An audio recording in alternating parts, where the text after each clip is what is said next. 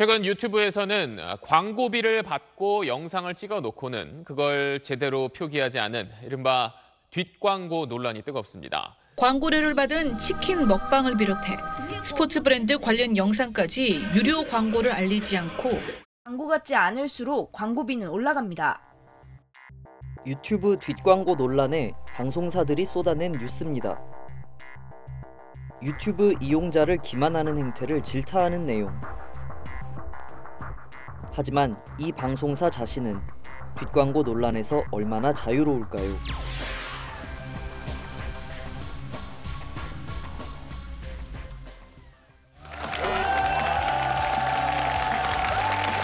대국민 건강 프로젝트 나는 몸쓰기다. 채널 A의 건강 정보 프로그램 나는 몸신이다입니다. 2040 늙은 난소가 병을 만든다. 난소 나이를 아십니까? 방송 주제는 난소 나이와 건강. 뭐죠? 이겁니다. 방송 뒷부분에 갑자기 성류를 소개합니다. 끝나나요? 네, 특별하게 드실 수 있는 방법을 준비해왔는데요. 네. 바로 성류 젤리입니다. 완성이 됐나요? 음, 아주 성류를 잘 먹는 방법도 추천합니다. 성류의 효능을 한창 선전할 때 옆 채널 롯데 홈쇼핑에서는 르 시크릿 성류 콜라겐이라는 제품을 팔기 시작합니다. 똑같이 젤리 형태를 강조하고 있습니다.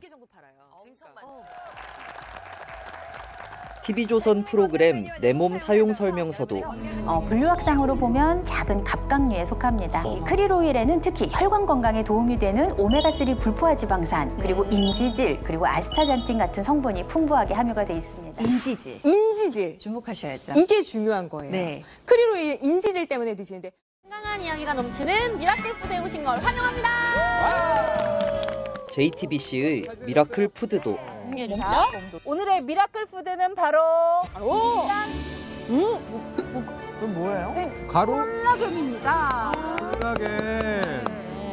요즘에는 정말 많이들 챙겨 드시는데요. 맞아요. 특히나 우리 네. 배우 아 분들은 그럼요. 어떻게 좀 박봉렬 씨 스스로도 MBN 알약방도 그리고 수시로 챙긴다는 이것 이른바 건강식품을 소개할 때 같은 시간 홈쇼핑 채널에선 관련 제품을 판매합니다. 지상파 방송사도 크게 다르지 않습니다. 어, 이건 하얀 가루가 나왔는데요.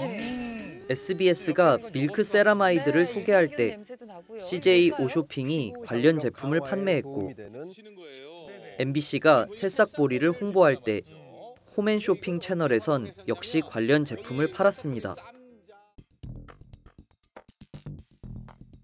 방금 보신 사례는 이른바 방송 홈쇼핑 연계 편성이라는 변종 광고 수법입니다.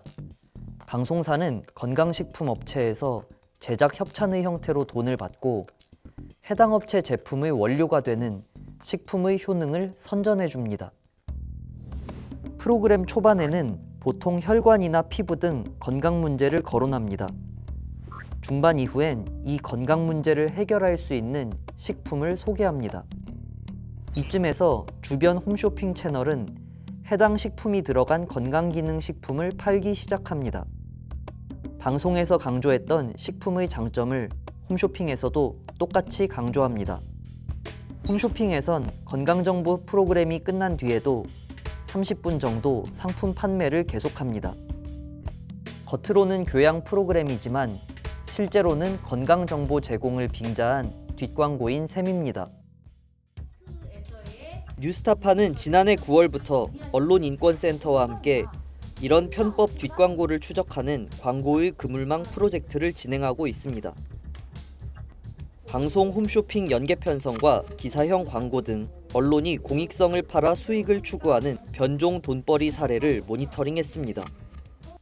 뭐 워낙이 좀 오래전서부터 이슈가 됐던 내용이었어요. 그 어, 프로그램 방송사의 프로그램과 바로 옆에 채널의 홈쇼핑이 그 연계되어 있다. 특히 시청자들 입장에서는 저 정보가 신뢰할 만한 건가? 그리고 곧바로 저렇게 상품으로 판매를 해도 되는 건가라는 의구심을 갖고 있지만 저희가 한, 한 2, 3개월, 3, 4개월 모니터링을 하면서 그것이 그대로 어, 현, 현실이구나, 음, 그대로 드러나는구나 라는 것을 좀 제대로 모니터링을 하고 보여드릴 수 있었던 것 같아요.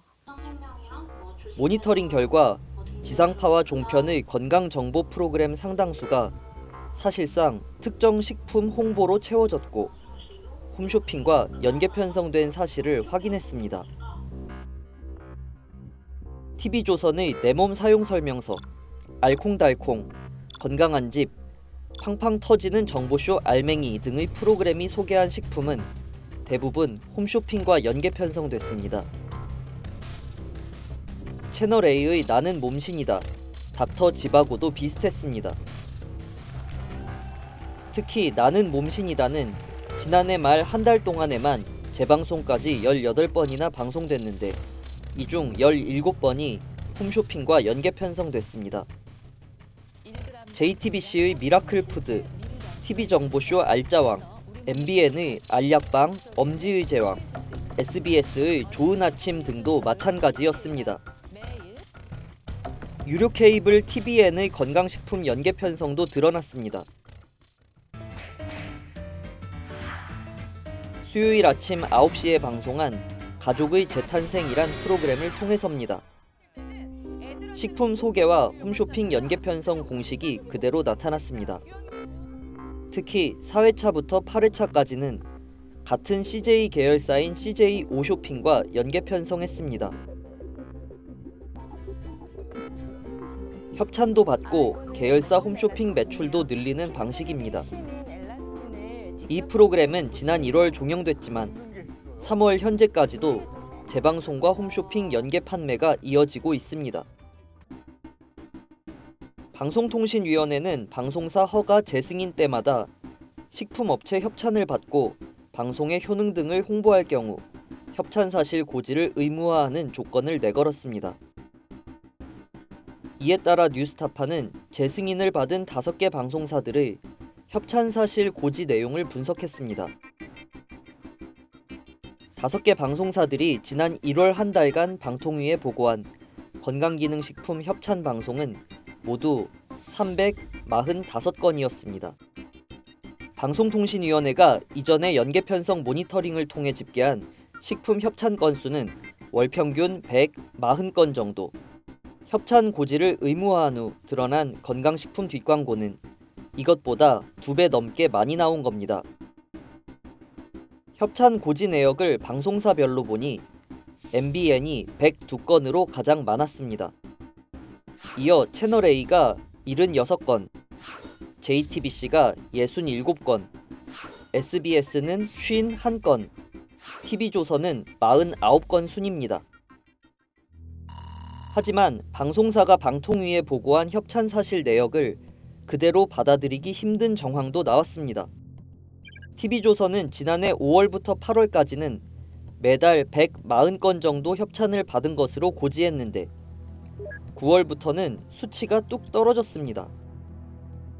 TV조선이 지난해 9월 이후 고지한 협찬 내역을 보면 대상 프로그램이 굿모닝 정보세상과 명심보감 단 두 개뿐입니다.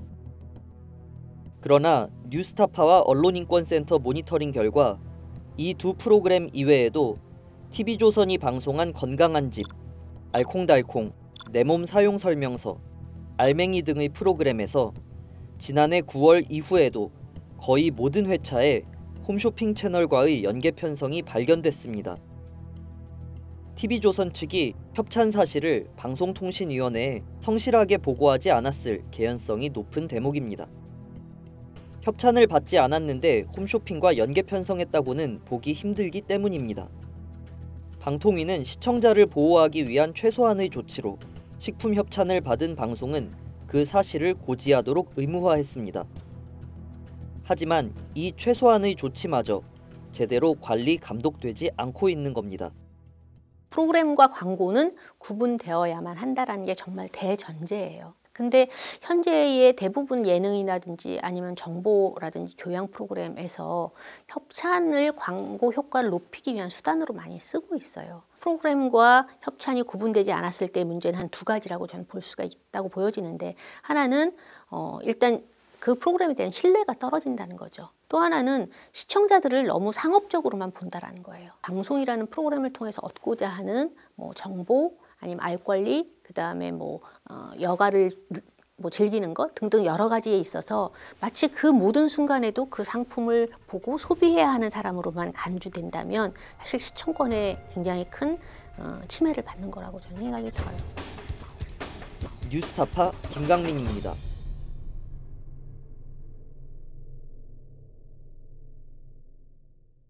내 목숨을 걸어서라도 지키려고 하는 것은 국가가 아니야. 난 분명히 소위 애국 이런 것이 아니야. 진실이야.